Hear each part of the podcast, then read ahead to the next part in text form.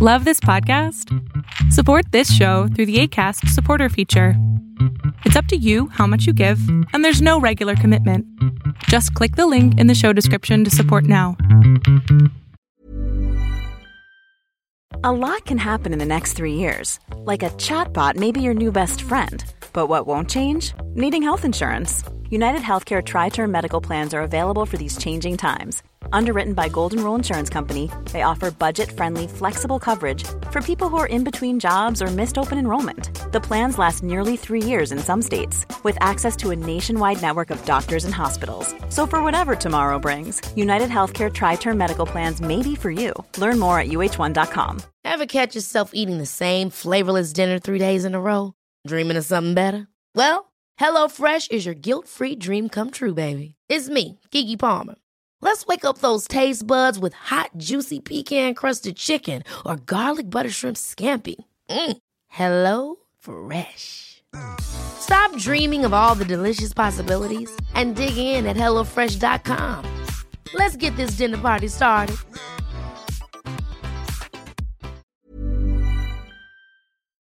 This week's episode is presented by Misen. Virtually every chef agrees that a sharp, well balanced chef's knife is the essential workhorse for any kitchen. A great knife should feel good in your hand, stay sharp, and hold up over time to the rigors of your kitchen. Simple, right? But behind these deceptively simple concepts are centuries of tradition, technology, design, and craft. Misen spent four years developing the perfect knife because every little detail matters. Misen went through 37 different prototypes until they knew they had the perfect knife. The final result? A knife that's a pleasure to hold, sharp enough to plow through even the toughest foods, and a blade that stays sharper longer. The best part is by partnering closely with their factories and selling directly online, Misen is able to offer incredible cookware at wholesale pricing. Go to the link in the show notes to get your Misen knife today. Um, they also have a Labor Day sale going on where you can get 20% off. Misen is the perfect knife at an unreal price. Let's start the show.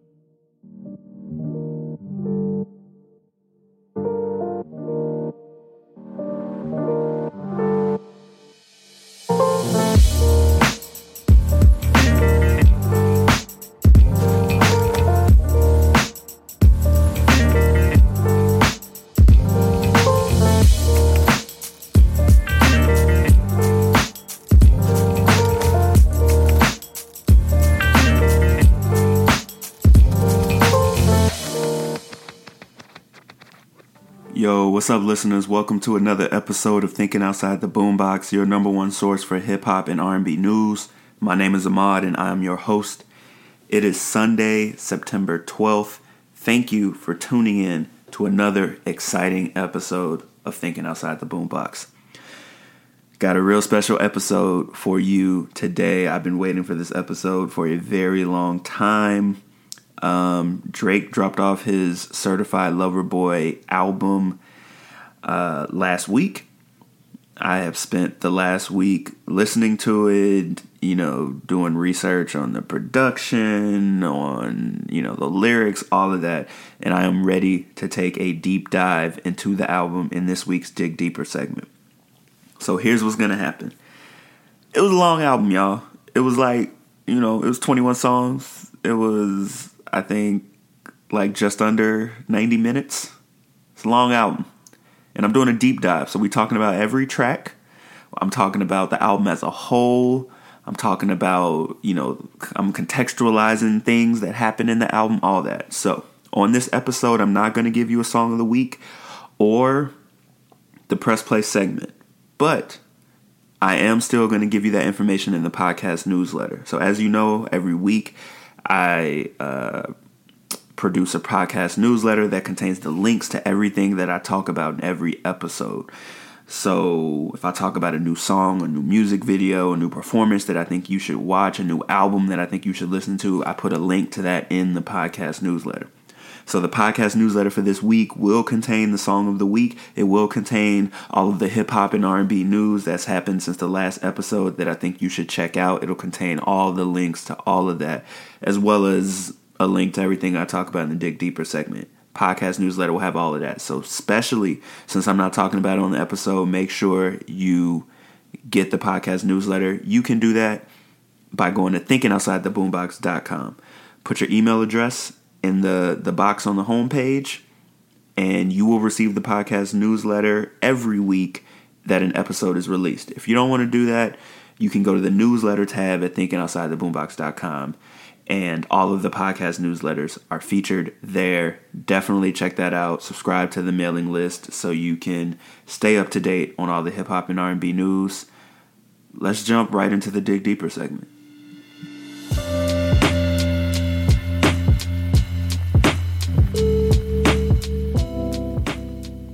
Welcome back to Thinking Outside the Boombox. It is now time for the Dig Deeper segment. As I mentioned, this entire episode is all about Certified Lover Boy, um, Drake's sixth studio album. We're going to do a deep dive. I'm going to do a track by track analysis, my thoughts on lyrics in the tracks, the production.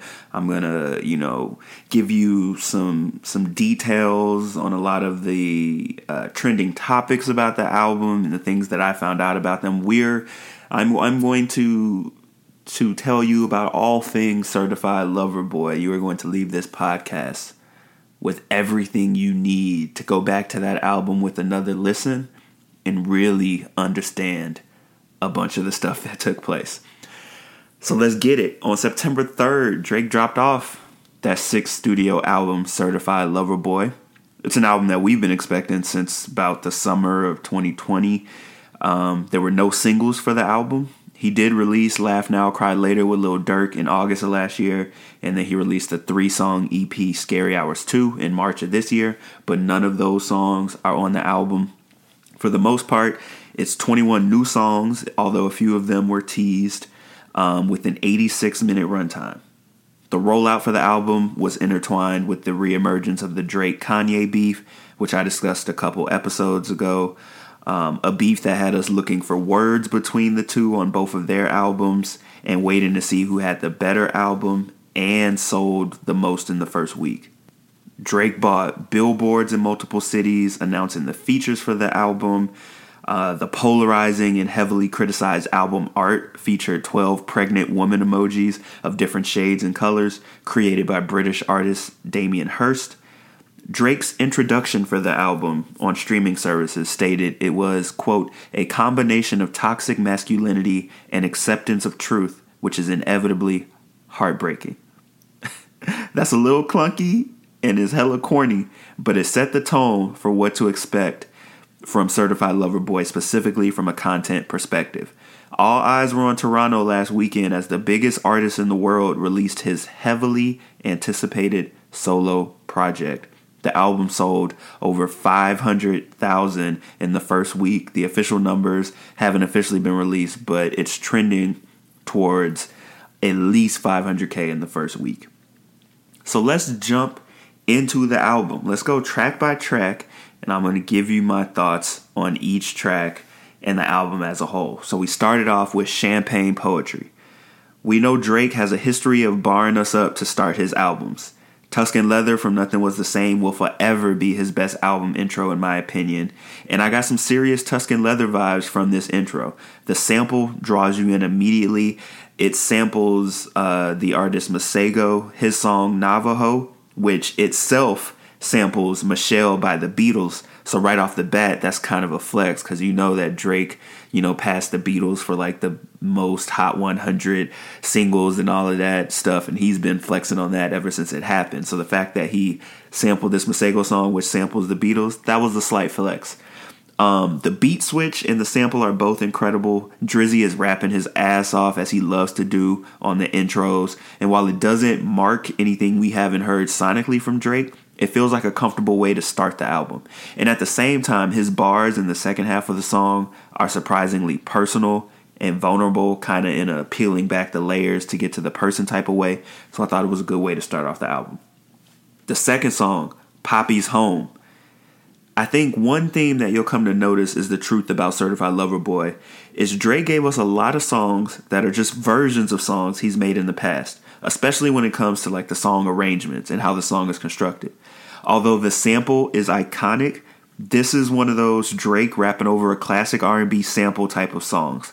Think about the Mary J. Blige "Mary's Joint" sample on Weston Road Flows um, from Views, or the "I Dedicate" sample uh, by Brandy on "Fire and Desire" from Scorpion.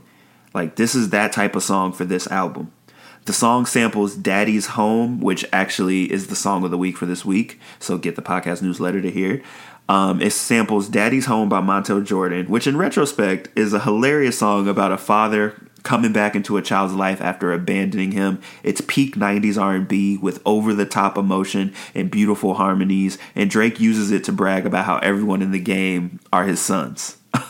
As someone who is also always making references to parenting the rap game, Nicki Minaj appears on the song essentially to just laugh at the competition and not rap at the end it seemed a little random, but I'm sure that was also just a flex. Um, I love the production of this song. I'm a sucker for a, a 90s R&B sample, and this is an incredible. The sample already is an incredible song, so I love that he made it into another good song. Um, and Drake's flow and rhyme schemes on this one are also fire. So this is one of the songs that I definitely gave multiple listens. The next song, "Girls Want Girls." uh, which features Lil Baby. Personally, this was a waste of a Lil Baby feature, in my opinion. In typical Drake fashion, this is a song he could have kept, but the hook is catchy as hell. But lyrically, Drake was wildin'. Like the in the hook, the hook that gets repeated multiple times. So we had to hear him say this multiple times. He said, "You say you're a lesbian, girl. Me too." Like that line is just ridiculous. Like first off, that's not how lesbians work. But even if we ignored that fact, it's incredibly lazy songwriting. And regardless of how catchy the song is, this might be one of my least favorite Drake songs of all time. like, this is the type of song that Drake and Lil Baby make in the studio, just fucking around and having fun, but it should have never left the studio. It should have never made the album. Like, let that be a personal moment that everyone in the studio shared. Be like, yeah, remember that time when Drake and Lil Baby was fucking around and they made that song talking about they was lesbians? Like, let that stay in the studio. We didn't need to hear it. Like, let that be between y'all. Um, but I have to skip this song from now on because it will get stuck in my head and I can't have that. So that's Girls Want Girls. Um, a dope Lil Baby verse though. The next song, In the Bible, featuring Lil Durk and Giveon. I thought this was another good song that pretty much reinvented the wheel from a song structure standpoint, but it did have great moments. I love when the bass kicks in during the hook. I did appreciate the flow that Drake used here. But the features, the features killed it. Lil Durk continued his impressive 2021 run, and Giveon snapped at the end, continuing to show his chemistry with Drake, uh, like on Chicago Freestyle. Both Durk and Giveon make this song more memorable for me. The next song is Love All, featuring Jay Z. This is sad Drake talking about love unrequited and missed opportunities. And when this song was teased a while back, it was rumored that the second verse uh, was Drake addressing Jorja Smith, who he was rumored to have a past relationship with and who he wrote Jaded about from Scorpion. Um, obviously, that verse didn't make the cut to make room for Jay Z. Uh, this is a very safe performance from Drake, and it's acceptable, but there was too much repetition on his end, and he didn't go as hard as I'd expect him to on a song with Jay Z, especially since we've heard him hold his own in the past. But Jay Z was exceptional. He's still the GOAT. He's still making incredible, thoughtful, personal verses in his 50s, continuing to make us want and need a new album from him. It's wild. Like, he lapped Drake, and I really wish Drake didn't phone it in for this one. Because if I'm Drake, I'm trying to outshine Jay Z on every song just for the competition and to get myself to a place where I can say and believe that I've lapped Hove. But he's not there yet. He definitely showed that on this song. Like, he played it too safe. But Jay Z's verse, incredible. Uh, Fair Trade is the next song featuring Travis Scott. So Charlotte Day Wilson is a Canadian R&B singer. She's got an incredible voice, an incredible spirit that really shines through her music. She released her debut album Alpha in July of this year. And this song, Fair Trade, samples one of the clear standouts from that album called Mountains really quick turnaround because the album was just released in July. Um, but I suppose with the Canadian connection, it might be easier to get a song cleared. And if Drake wants to use a song that you released a month ago, do you say no? Probably not. Um, anyway, it's a beautiful song about a crumbling relationship that she wrote with uh, Demille, Babyface, Daniel Caesar, and a bunch of other people. And a small part of me thinks that the original song is too deep and beautiful of a song to be used in fair trade, but I think I'm just being picky there. Um, it's sampled well and the production is dope. This is wavy Drake. Like the flow and cadence alone makes it a hit and catchy when he gets on his sing rapping type of type of stuff. You know, this song was teased a while ago and will go down as the most used caption for sure with the whole part of the hook that says I've been losing friends and finding peace. Honestly, that sounds like a fair trade to me. I would bet money that that has been captioned at least at least a hundred thousand times in the past week. like I, I, would bet money on it. Um, Travis Scott delivered a dope verse. Drake pulls the best out of the artist um, featured on his albums. You know, his solo albums are prime time. So everybody brings the best of what they, excuse me, of what they have to the album. And Travis was great here. You know, this is all eyes are on Drake albums when they release. So everybody that's featured is like, yo, I need to make sure I come correct because I, you know, I can introduce myself to a bunch, bunch of new people. I can get some new fans myself. So that's what they do. Um, I think this is a good point to mention about the production. The production for the album kind of underwhelmed me, and that's not saying it was bad. There were a lot of great moments, dope samples, impressive beat switches, etc. But 40, Noel, Oliver, you know, his and Drake's usual producer friends and engineer, they usually craft incredible layers of foundation for Drake to build greatness on top of. But for the most part, Certified Lover Boy sounded sonically safe. Like there weren't a lot of risks or experiments taken. And I think that's an issue that was present across the album at large, Drake's contributions included. So more on that later. The next song is Way Too Sexy featuring Future and Young Thug. Speaking of the production, I missed the tease or the leak of this song previously because I was not expecting a hip hop trap remix of I'm Too Sexy by the British group Right Said Fred. Off the first few listens, I was not feeling the song, and it's incredibly corny, but this is a hit whether I like it or not. Like Future on the hook saying I'm too sexy for the trap, too sexy for this chain, with solid production from TM88 and Too Dope, like it just works. And Drake knows how corny the song is. They all lean into it. Like Drake had a line that said Diamond popped out, almost swallowed 60,000. Like they they know what they're doing and they know that it's a hit. And so they're just having fun with it. And while the music video is hilarious, it's also so goofy. But you got Future and Young Thug doing what they do best over an infectious beat, Drake being goofy, it's it's another hit. It's another hit. And so, and way too sexy. I'm pretty sure already already went gold. I think it all it's already been streamed enough that it it it's got over 500k units. So, it, you know, they they knew what they were. Drake knew what he was doing. He was like, "Yo, this is gonna be the one. Let's have some fun with it," and that's what he did. But like, it's it's the type of song where it's like I don't want to play this anymore, but I'm going to because it's catchy and my brain likes listening to it. So that's what it is with Way Too Sexy. The next song, TSU. This is easily one of the more polarizing songs on the album. So TSU stands for Texas Southern University. The song samples three songs total. The main melody of the song samples the harmonies from NSYNC's song Sailing uh, in the in their song in the beginning, there's like a bunch of like uh, like NSYNC is like harmonizing with each other uh, in the beginning of it, and so they took that and they kind of pitched it up, and that's the main melody of the song. The song also samples "Until the End of Time" by Justin Timberlake, and wait for it, it samples "Half on a Baby" by R. Kelly. R. Kelly, who is currently in prison on charges for racketeering and sex trafficking. So naturally, we've all been frustrated with the decision to support R. Kelly by sampling his song in the album. So I managed to actually get some more information about what happened here. So 40, Drake's best friend, lead producer his entire career, explained he was like, "Yo, it doesn't sit well with me that we had to credit R. Kelly for this song.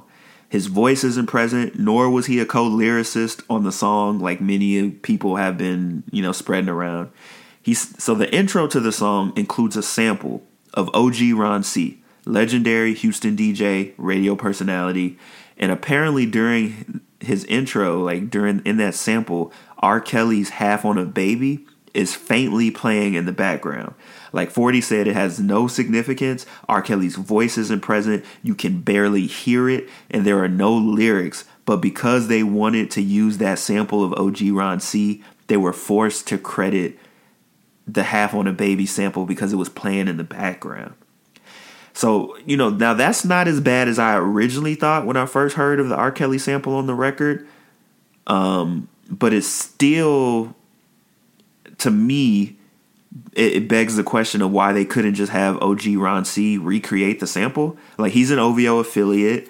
Um, like he's done chopped and screwed versions of Drake albums before. They know OG Ron C. Instead of the sample, why not just get him to redo it? And I know people are busy and maybe they just couldn't make it happen. But you know, either way, this kind of makes me feel better that they weren't just irresponsible and apathetic regarding R. Kelly's accusations. Um, so that's what happened there because I remember when the album came out, I, I kept seeing on Twitter like, yo, R. Kelly's got a writing credit. I'm like, no, they did not do that. They did not just sampling R. Kelly song, like knowing what we all know about R. Kelly. So, according to 40, that's what happened.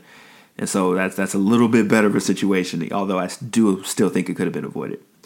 Now the song reminds me most of the song The Real Her from Take Care. But that was a much better song that contained verses from Lil Wayne and Andre 3000. Drake is forever sympathetic towards strippers and his music, and this is no different. The breakdown in the second half of the song is peak Drake, that Drake that loves to sing at a woman. But in reality, the song is nothing new under the sun. You know, I, this song was like hyped up because I guess it got teased in the past um, or it was leaked in the past as a song called "Not Around." So everybody was expecting it to be on the album, and it was, but I never, I never heard the original leak. And this song was was kind of underwhelming to me. It was like, I mean, this is peak Drake, but like this is nothing new. I don't know why people were like hyped for this. But anyway, that's TSU.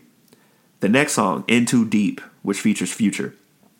While I did think the production of this album underwhelmed me as a whole, there are a lot of dope breakdowns and transitions where a song becomes a completely different song, uh, like halfway through. This is an example of that. The song also samples Get Throwed by UGK, Jay Z, and Young Jeezy.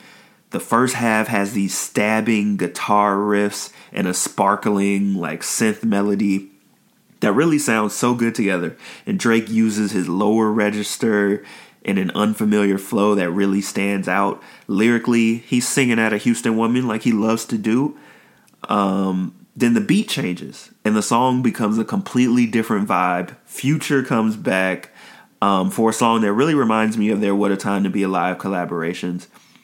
At the same time, this song is another example of how Future can't or won't meet Drake where he is if you take the song Life is Good or a lot of the songs on What a Time to Be Alive, the song is either the first half is like a Drake type song and then the beat turns trap and it's a future song, or it's a bunch of future beats and Drake is like just kind of doing Drake over future beats. Like I feel like there were, were on What a Time to Be Alive and like their collaborations, Future isn't meeting Drake where he is. Drake always has to meet Future where he is and you know, you know, especially if they're about to do "What a Time to Be Alive" too. It seems like like we need some more reciprocation. Like it shouldn't always have to be Drake doing something dope and then the beat switches and it's a trap beat and then Future comes. Like, you know, if you all want to, you know, have this collaborative group, like like Future, come on, man, like, like step outside your box, man. Like, what are we doing? Like, I need you to stray away from that formula all in all, this is still a solid collaboration. Like I, I, I, do love this song. Like it's stuck in my head all the time. It's one of my favorites from the album. But at the same time, I just wish that you know the formula for a Drake and Future song wasn't so predictable. Then the next song, "Pipe Down." This is Drake deep in his bag. He said in the introduction that this was an album of toxic masculinity and acceptance of truth. This is a song about a woman who will never be who Drake wants or needs her to be, and he lets her know it. It sounds so earnest, yearning. It's Drake in his bag as usual over a nice soulful beat. Again, nothing new, but this is still a great song because he's a hitmaker. This is the part of the album when Spicy Drake emerges. He's either talking spicy to a woman or to his enemies and he goes in on his love interest here. One of his most toxic songs, easily. Like, this is shot for me, Drake. He said, You know, I love you more than all them niggas put together. And it's a lot of niggas. Trust, I put a list together. He said, Can't believe you put it on your mother's life. Can't believe you told me it was ride or die, because you're not here, but somehow you're still alive. Like, I lost it when I heard that. Like, he said, You said you was ride or die, but you didn't ride and you didn't die. So so what's up? like, like this is one of them songs like where confident Drake is definitely one of the best Drakes. And like he knows how to spit like rap rap, but he also knows how to spit in an R and B way where it's like, yo, he he's really just like he was like, yo, how can you not love me? Like, what do I gotta do for you to pipe down? Like, like I'm Drake. like it's ridiculous, but this is this is one of my favorite songs because the the the way that he's he's catching the the you know the the beat and his flows on this his textbook Drake, but it's it's just good. I feel like I've he's never been this spicy in in his songs. And like and this is Certified Lover Boy. Like this isn't a concept album, but in a way it, it like halfway is because with the title and with the introduction that he kind of laid out like most of the songs on this album outside of you know the ones where he's just talking at ops in general and bragging are directed toward women.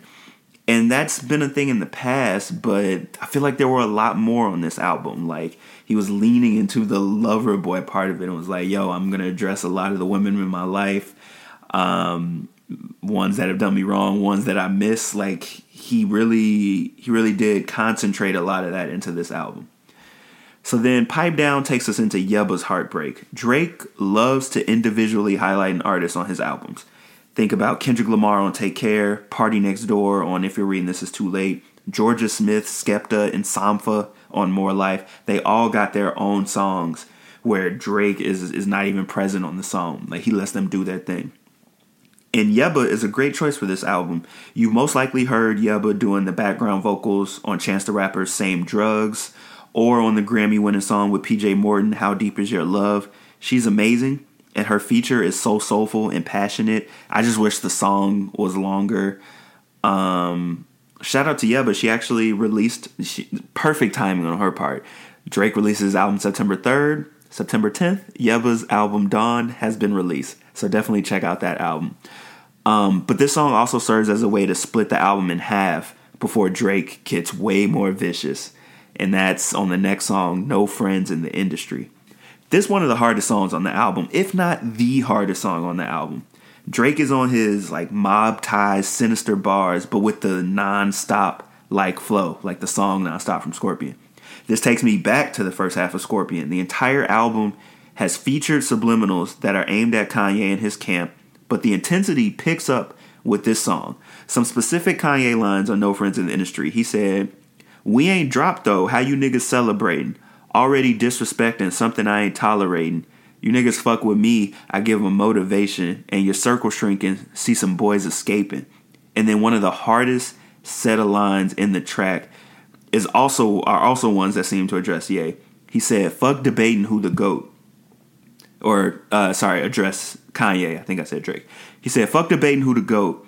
Better not make this shit about the numbers. All I know." Better not make this shit about the summer, all I know. Better find someone else to hit with all that smoke, nigga, and all them tweets and all them posts. Ain't got the type of time to be playing with you folk. And this is Spicy Drake for sure, but like Kanye has been talking about the summer and how he was going to take over the summer. He's been been all about numbers, looking for like Drake's release date to see who can do more numbers. He's been tweeting and posting about Drake for like you know, like a year, maybe two years. And then this is a part that I personally thought was a little clever line. He said, Drake said, ain't got the type of time to be playing with you folk. And I feel like folk is a is a um is a way that a lot of Chicago people like talk to each other. Specifically, I think um gang members, but like I'm pretty sure folk is like a is like a part of Chicago slang. And so the, the fact that he said that I think was a even clever way for him to be like, "Yo, this is this is a Kanye." When Drake sits back and loses the gimmicks and the personas and he just raps his ass off, it's really something special. The song has a perfectly placed sample of uh 3 6 Mafia track, Niggas Ain't Bearing That, as Drake raps about only trusting his brothers and how he can't trust anyone else in the industry. The flow is crazy, and this is just the start of it. Because the next song, Knife Talk, features 21 Savage. I think placing this song right after No Friends in the Industry was an incredible transition. Project Pat is on the intro with the Juicy J Feed the Street sample. It's too good. This song is addicting. 21 Savage is in rare form, and he and Drake have always had incredible chemistry the the hook that 21 does where he says that gang shit is all I'm on. Like that part has been stuck in my head all week. Like it's just it's 21 and Drake when they get together, there's the type of song that you can expect and this is just another example of that, but a very good one. So then we go to 7 a.m. on Bridle Path. So strap in people cuz this is the fucking one. So much to unpack with this one. When Drake drops a time and place record, you know he's locked the fuck in. 9 a.m. in Dallas, 6 p.m. in New York, 5 a.m. in Toronto, 4 p.m. in Calabasas. And now 7 a.m. on Bridle Path, which is named after the neighborhood um, in Toronto where Drake's estate resides. Like when he gets on these time and place records, he bars up, he's confident, he's reflective, like he's savage. It's the best version of Drake in my opinion. It's like he lets loose of every all the gimmicks, everything. And he's like, I'm gonna just sit here and rap about whatever's on my mind, about whoever is in my way. And in 7 a.m. on Bridle Path, Drake has never been more confident, and he addresses Kanye in a more direct way than any of the previous songs. So let's break down the Kanye shots. Actually, before I get into that, Drake is flowing stupid on this song. He said, so first off, when Antetokounmpo, Giannis Antetokounmpo and the Bucks won the championship, somebody on Twitter, uh, they tweeted, yo, Drake can't wait to get an Antetokounmpo bar off in his next album. And so Drake actually saw that tweet and was like, bet. And so he has this, this is like in the first verse. He said, don't move like a puto could at least keep it a buck like Antetokounmpo. Cool fact a crocodile can't stick out its tongue. Also, you can get health insurance for a month or just under a year in some states. United Healthcare short term insurance plans, underwritten by Golden Rule Insurance Company, offer flexible, budget friendly coverage for you. Learn more at uh1.com. I'm Sandra, and I'm just the professional your small business was looking for. But you didn't hire me because you didn't use LinkedIn jobs. LinkedIn has professionals you can't find anywhere else, including those who aren't actively looking for a new job but might be open to the perfect role, like me. In a given month, over 70% of LinkedIn users don't visit other leading job sites. So if you're not looking on LinkedIn, you'll miss out on great candidates like Sandra. Start hiring professionals like a professional. Post your free job on linkedin.com slash achieve today.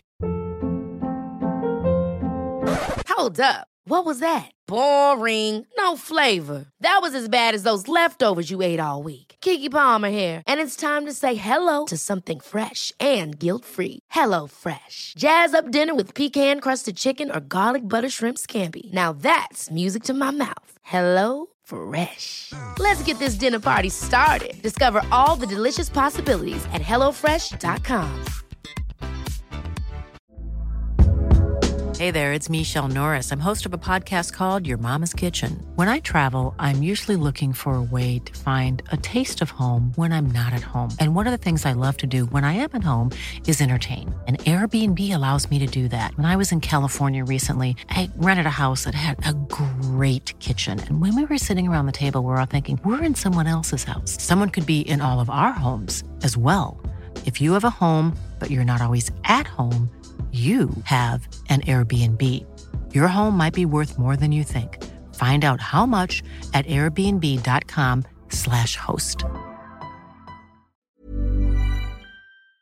Bo. so he he he saw that tweet and was like, "Bet I'm gonna put an Antetokounmpo bar in there," and it it it kind of works, and everybody went crazy when they saw that he actually put that on the album. So he said, "Don't move like a puto.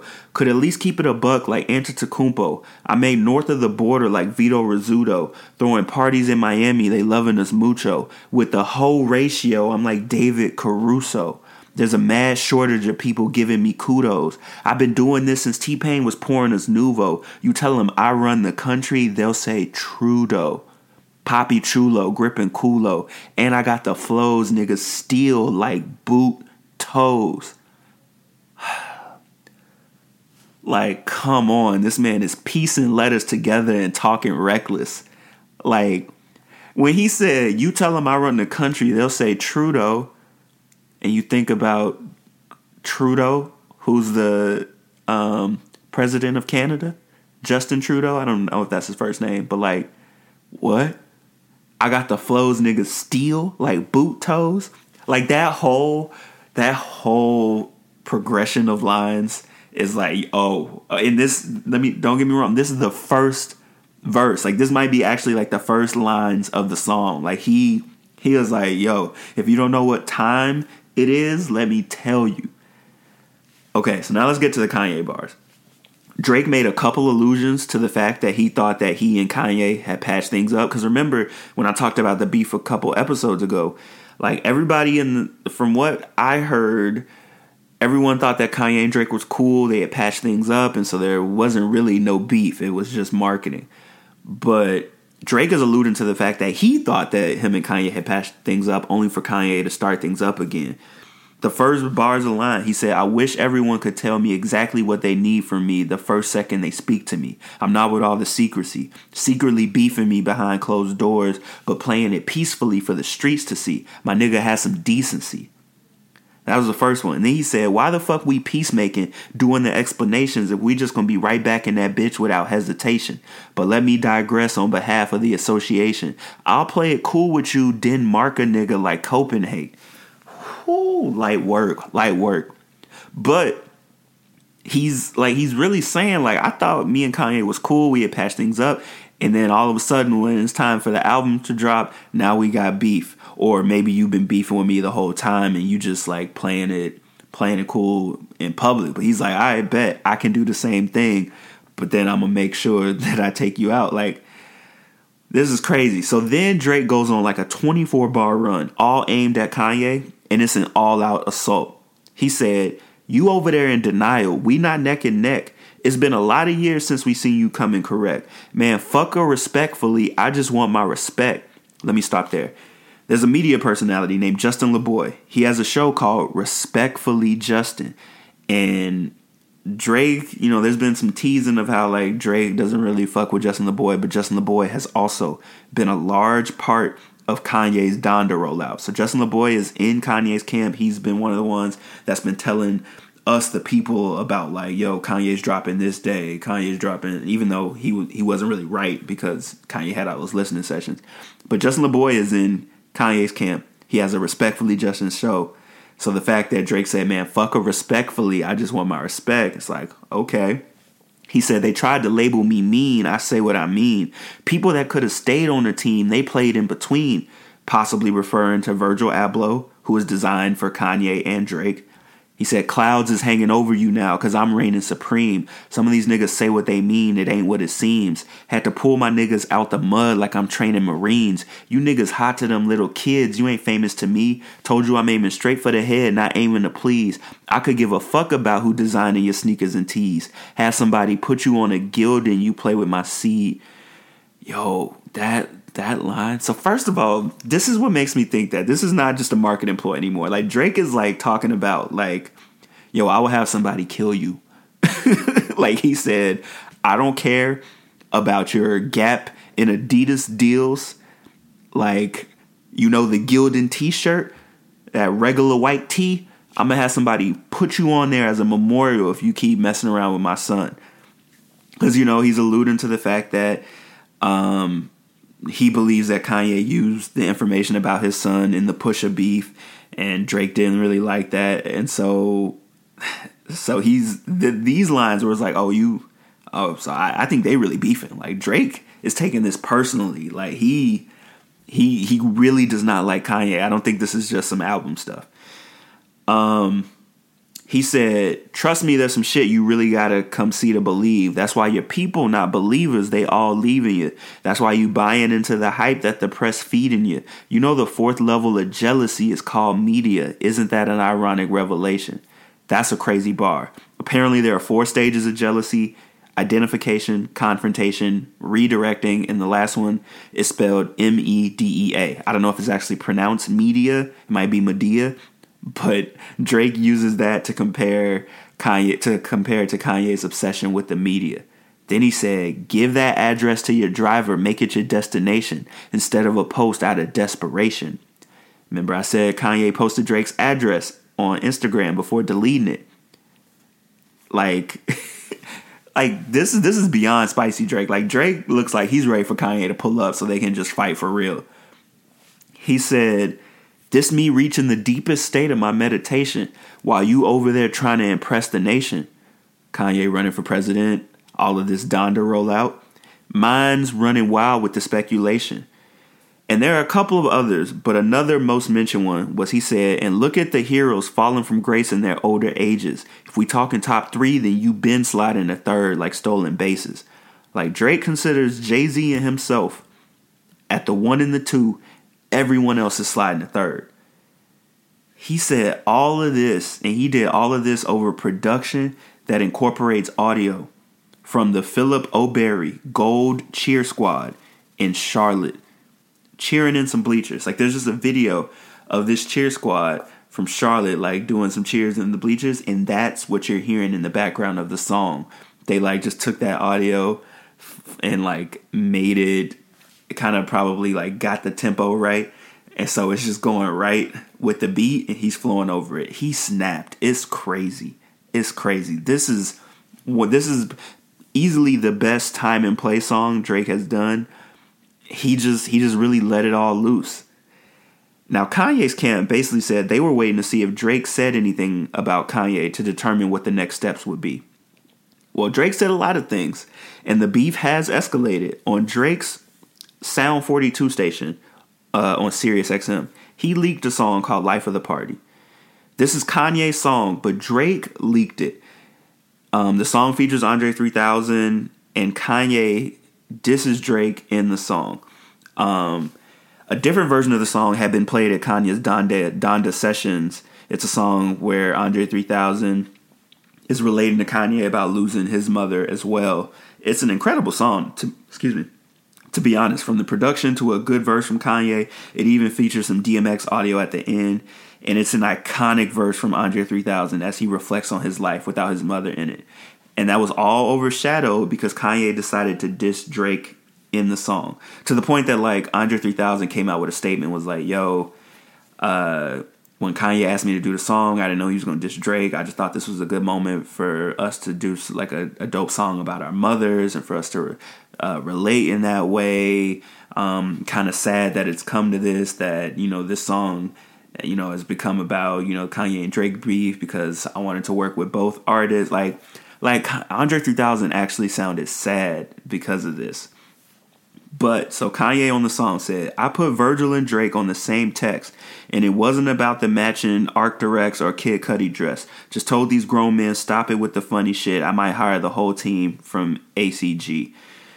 So talking about that text thread that I mentioned a few episodes ago where Kanye like added Drake or like Drake was in it with Virgil and Kanye added Pusha and like put the Joker meme and was like stop playing with me. So he also said in the song, thought we was the new Abu Dhabi. Remember when Drake and Kanye were both living in Calabasas, they put up billboards that said Calabasas is the new Abu Dhabi, whatever that means told Drake don't play with me on GD and he sent that message to everybody. So if I hit you with a WID, you better hit me with yes sir, I'm writing everything you need. I told you I was to take the summer back, so any of the cat won't take none of that. So those are the lines addressing Drake. Personally, I think that's light compared to what Drake unleashed on Kanye at 7 a.m. on Bridle Path. And I'm sure that's why Drake leaked the song because he was like, "Yo, this is this is nothing," and so he leaked it. Although, like, I will say the the lines at Drake are nothing. The song as a whole, "Life of the Party," is an incredible song. It's a great song. They need to release like the full version instead of like just just being on some audio on YouTube. It's a great song, but the the the lyrics at Drake were not really impressive. And I personally don't think that Kanye can beat Drake if if they actually want to like sit down and like let's release diss tracks where it's like this is about Kanye, this is about Drake, let's bar up. You know, I don't think that I don't think that Kanye can beat Drake. Not the not the Kanye lyrically that we've heard for the past 4 or 5 years. Old Kanye maybe.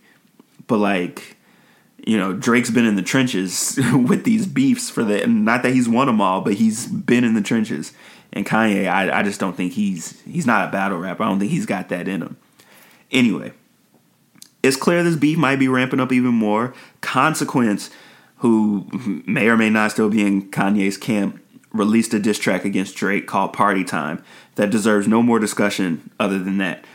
Um, but it begs the question is there any more to be gained from this beef going any further? No one wants this to get physical, but honestly, maybe they should just slap box and get it over with. Like, there's nowhere else for this to go. Sure, it's great promotion for their albums, and it's entertaining to us, but both of them can benefit from moving on. This is two straight albums from Drake that has been consumed by beef with Pusha and halfway Kanye and Scorpion, and now with Kanye and halfway Pusha on Certified Lover Boy. How many more subliminals are necessary? Drake's gonna sell more records, but the public seems to like Donda more, so it's not gonna settle anything. It's just it's just gone on too long, and we're gonna tire quickly of hearing them reference each other in songs. But at the end of the day, 7 a.m. on Bridle Path was an all-out assault, and somebody needs to go check on Kanye. The next song, Race My Mind, the transition to this song is pretty good, but this song is rumored to have been recorded back in 2018, 2019, and it kind of sounds like it, to be honest. It's a decent song, it's got a Biggie sample in there, but it definitely sounds like Drake channeling his So Far Gone era, especially with the production. It's almost like a come down song after all the smoke he gave us in the last three. The next song, Fountains, featuring Tems. Drake is very self aware as a person and an artist. He knows exactly what type of songs and personas people like, and Caribbean Dancehall Drake is one of those. I'm honestly surprised this is the only one on the album because he's been throwing hella Caribbean like dancehall songs on his albums, but he only gave this one. And because of that, it kind of feels out of place as is. It's a really good song though. Sonically, Drake's performance reminds me of that song he did with Lykke Li from So Far Gone called Little Bit. And Tems is a great artist. Her feature was solid. The next song, Get Along Better, with Ty Dolla Sign, man, there is always a singing Drake song on his albums that I get attached to. There is literally always one. November 18th, Shut It Down, Cameras, Own It, Connect, Jungle, Nothing's Into Somethings, Fire and Desire, Jaded. I don't know what it is, but one of those songs where Drake is just like, I'ma just sing about the heartbreak that I feel for this woman that I miss or about a woman that did me wrong or like like when he gets in that mode one of those songs always sticks for me. And get along better is that song for this album. I love this song. I've played this song more than any other song on the album easily. He's in full singing mode over such a hard-hitting beat that evokes emotion at the same time.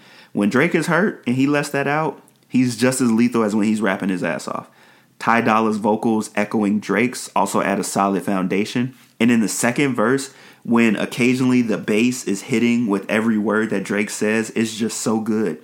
And also, what a relatable song. The only thing I wish is that Ty Dolla did more on the song because they work well and they sound good together. The next song, You Only Live Twice.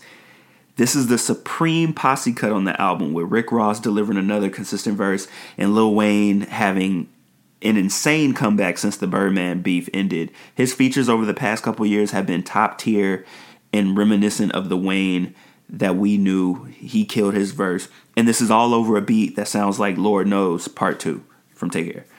But it's Drake's verse that you should take note of here. Let me let me paint you a picture. Drake reached out to Busta Rhymes years ago to work with him on a J Dilla beat that he knew that Busta had. Um, I think Swizz Beatz may have also helped produce the song. The song was called Stay Down. They made a song, Drake and Busta, and the song got leaked, so it was never officially released. In June of last year, 2020, Swizz Beatz was on an IG Live with Busta Rhymes. He was drunk and he was upset that the song got leaked, he thinks, by Drake's camp. And he was upset because it didn't get a proper release and people didn't get paid off of it. He called Drake a pussy. He also alluded to shooting Drake's plane out of the sky if it was personal. Like, I think he said, it's not personal. If it was personal, we'll shoot that plane out of the sky. That's what he said. He literally got on live and apologized the next day, but we never heard anything from Drake about it until now. I think maybe somebody in Drake's camp might have said something, but Drake has never responded about it. And that was a year ago in June. Until now. Drake never forgets when he slighted. And you know, this is he hasn't had an album since this happened. So I think he was literally he probably made the song was like, I'm gonna put it on Certified Lover Boy. On You Only Live Twice, he said, Don't act like you're happy for me now. Don't act like you wasn't praying for catastrophic collapses. Unthinkable when I think of the way these niggas been acting.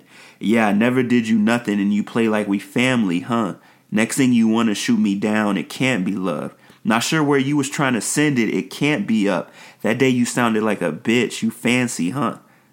Now that's a slick response. He said, unthinkable when I think of the way these niggas been acting. Unthinkable is a song by Swizz Beatz' wife, Alicia Keys, a song which Drake is featured on and helped write. And Swizz was featured on Drake's song Fancy from Thank Me Later with the You Fancy, huh? Like Drake is forever crafty with his responses. And albeit late, that was an understandable retali- uh, retaliatory response. And Swizz Beatz knows that. He responded, he said he knows Drake could have gone even harder. So he was like, Drake was just getting that off his chest. We're even. Like, there's no response coming from Swizz. But like, this is what I'm talking about. Like, like we all know that Drake lost the Pusha T beef, but I don't think there was any doubt in our minds before, like, before Drake didn't respond that he could hang with Pusha. Like he lost the Pusha T beef because you know he dropped a song, Pusha T dropped a more savage song, and then we didn't hear from Drake. So like Drake lost. But like I don't think anybody doubted that had Drake dropped another song that he probably could have made that matchup more even. Like Drake, for some reason, when it comes to these like diss tracks, he's clever with it. He's witty. He's confident. Like something about his swagger when he's on those songs is like it's impressive to watch. But he lost the Pusha T beef. He didn't. He didn't drop. He didn't drop the track that he said he made.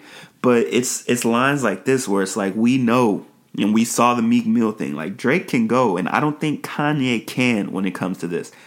I'd I'd love to see it, and and maybe I don't actually want to because we don't we don't need another set of album rollouts where they're doing this. But you know, this was this was crafty from Drake's end, um, and it made you only live twice.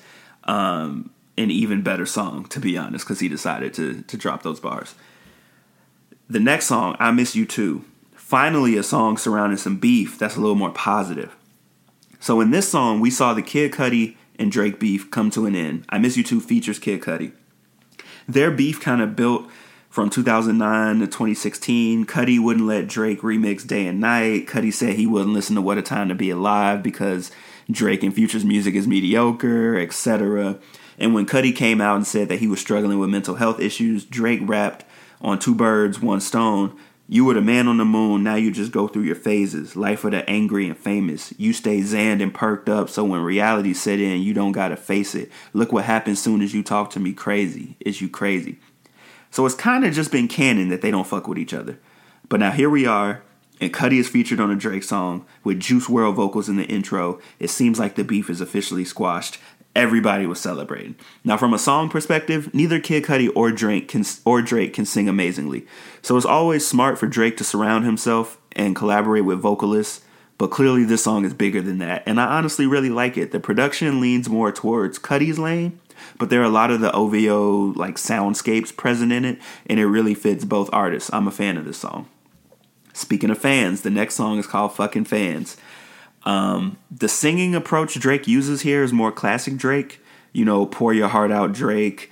Uh, door is doing background vocals, and they're always a good combination. But the arrangement here definitely sounds like it fits Party's vibe more. The cadences sound like his style, but he produced it and he has a writing credit, so that makes sense. The talk of this song is who Drake is singing to. Like he's singing about a relationship he was in and how he feels he fucked it up, especially when he ended up having a baby that he wasn't expecting. And like when the beat changes up, it sounds more Drake than Party Next Door. He gets real personal. This is one of them songs where you're like, damn, Drake, should I be here for this? Like, do you need the room? like, my instincts made me think this song was about Rihanna. Especially when he had lines like, uh, he said, especially when the whole world wished that they had you. Then he said, cover up a lot can't cover up your soul. And Rihanna covered up the matching tattoos that they got together. Like, it could be about Rihanna. But either way, Musically, this song is not a shot out of the park, but I like Vulnerable Drake, and this is a perfect example of that. So while it's not a song that I'm like replaying over and over again, I didn't think it was a bad song. So then the final song, The Remorse, the infamous outro. Here he combines his fire outros with his series of the songs. You know, he had The Ride, The Calm, The Resistance, and now The Remorse. The beat is sparse. It's just some soul, some soulful vocal runs by Anthony Hamilton that have been pitched up, some piano chords, and a drum. Drake thrives on production like this. He sounds very appreciative of his team and what it took from everyone involved to get them to where they are today. But he also sounds remorseful that he's let some of those slights go unaddressed. And to me, it sounds like he regrets not coming back at Pusha T more directly. It's a nice end to the project, and Drake is talking that talk, but at the same time, it's not his best outro. But it's nice to hear Drake get reflective and speak about Drake the person, not Drake the sex god or Drake the rapper. Like it really seems like he's getting personal and just talking about how he feels, you know, with everything that's going on. So that was it. 21 songs. That's the album. It's a lot of music, but like I mentioned last week, it's going to do numbers off the sheer amount of songs and the fact that everyone wants to hear what Drake has to say, whether they like him or not. I have been all over the internet, and the Kanye stands are busy trashing the album I haven't listened to Donda, so I have nothing to say about whether Donda is better than Certified Lover Boy. Some people only like five songs. Some hate the album. Some love the album. The fact is, no artist will ever make an album that everyone loves. Drake is great, damn near incredible on making an album that contains something that everyone will love. You got wavy Drake, you got Caribbean Drake, you got introspective Drake, you got bar you up Drake, lover boy Drake, jaded Drake. There's a song for fans of all those versions of himself, all those personas, and there's enough to go around. And at the end of the day, Drake is one of the biggest artists in the world. The type of record that each individual, like, Drake fan wants him to drop, it's bigger than each of us. He has to appease the entire world. He can't just appease the people that want a rap album or that want an all Caribbean albums. Like you want an all rap record? Maybe if the What a Time to Be Alive 2 or the Rick Ross Drake albums materialize. But his solo projects, you're not gonna like the whole project. It's bigger than what each of us wants. Personally, I want the Drake that we got on No Friends in the Industry and 7 a.m. on Bridle Path and get along better. But I know I won't get that for an entire album. But at the same time, you'll notice that I kept mentioning, like, for each of the songs, like, which of the past songs it reminded me of. And that's because like a lot of this album is unoriginal.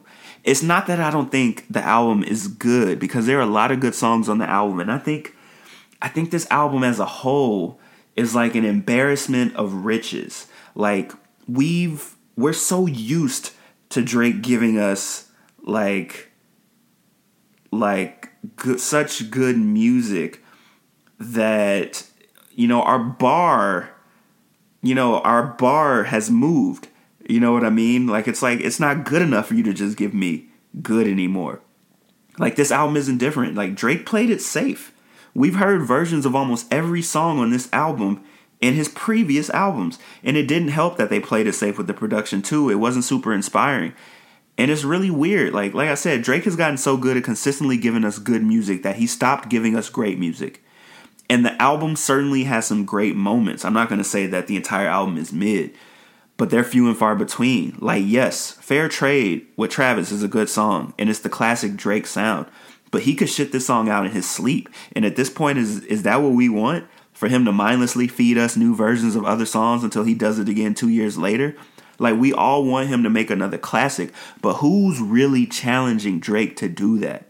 And don't get me wrong, personally, I think this is the best and most Drake has done lyrically since If You're Reading This Is Too Late. Like that's what we've been asking for. And he spit on this album. Like I'd say he gave us like eight, nine, ten songs where he was spitting with impressive flows, impressive wordplay, rhyme schemes, all of that. But at the other end of things, Girls Want Girls and Race My Mind is not at the level I expect from Drake at this point. Time will tell where this album sits in his catalog, and it's it's still too early for me to like put it next to his other albums. But personally, my personal list of his solo albums or like his his projects is Nothing Was the Same, Take Care, Views, If You're Reading This Is Too Late, So Far Gone, More Life, Scorpion, then Thank Me Later. If I had to put Certified Lover Boy somewhere, it's it's in it's in that last three, like around More Life, Scorpion, and Thank Me Later. And while yes, Drake's albums and content don't vary too much from album to album, I don't expect them to at this point. Like I want Drake to do what he does best and give us a bunch of dope songs to listen to, and he technically did that. But I would like him to challenge himself to be even greater, and I honestly think Drake sees no reason to. Like at what Drake does, at being like one of the biggest artists in the world who can make all these pop hits, at what he does, who is even challenging him? He can keep doing the same thing and be successful, but we want more. Like I think Kanye could challenge him. I mean, not really the Kanye that we've we've gotten over the past few years, but Kanye is a big enough artist that I think Kanye could challenge him. And at this point, I want Donda to be better than Certified Lover Boy because maybe that will inspire Drake to experiment more, to keep trying new things instead of sliding into complacency. He's not challenged. Like you heard him. It's Jay and him at the top, and everyone else is sliding to third. Like he needs someone who can do what he does to push him to be greater. And I'm not talking about Kendrick either. Drake isn't worried about Kendrick. Kendrick isn't worried about Drake. Like we we we want this Kendrick Drake competition and beef to happen so badly because they've been subbing each other, you know, for years, but like it's never going to happen. Kendrick Lamar can't do what Drake does and Drake can't do what Kendrick Lamar does. They both think they're better than the other, and they're both right. like, because they're completely different artists. Like, we never expect to go to a Drake album for some socially conscious bars, because that's not his lane. He gives us music to miss old flames and turn up on exes and stun on ops, and we don't go to Kendrick for hits. They fulfill two different needs, but like, I still listen to Take Care, and nothing was the same, and even Views all the way through, because those albums gave us something special. I'll save the great songs on Certified Lover Boy to my playlist, but I'm not listening to it all the way through again. At this point, Drake is playing a character of himself on his albums. And this album was that character's variety show. Like he was like, I'm gonna give you pieces of all the things you like. And like together it's not great, but like you like Caribbean Drake? I got fountains for you. Have a nice day. You want the Drake that's gonna turn up on his exes? I got Get Along Better. I got fucking fans. I got Pipe Down for you. Have a nice day. You want the Drake that's gonna get reflective and introspective and like talk about his life? I got um, champagne poetry for you.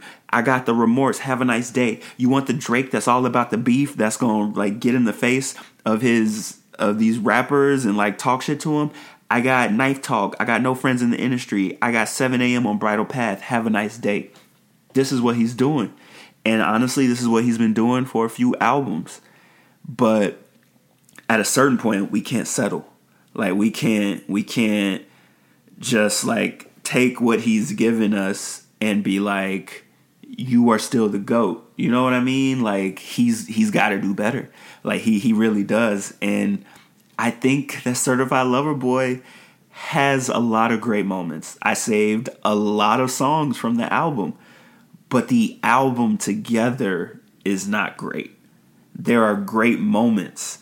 There are great portions of Drake, but like Take Care, Nothing Was the Same was not that. It wasn't like him piecing together like parts of himself to appease people. Like it was, they were cohesive albums that were just good, that were great.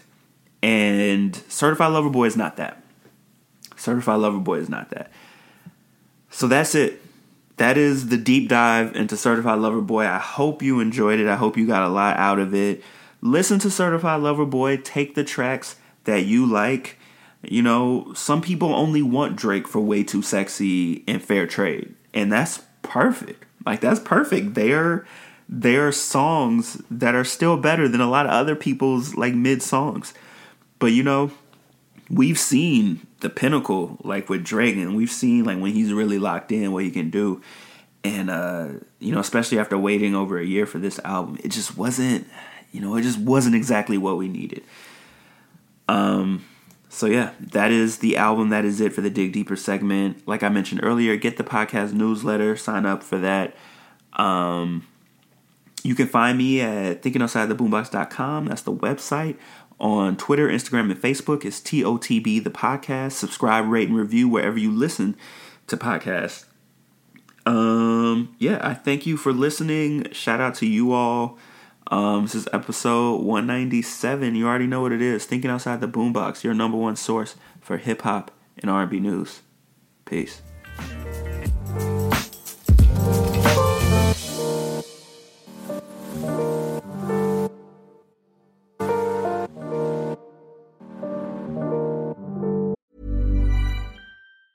Even when we're on a budget, we still deserve nice things.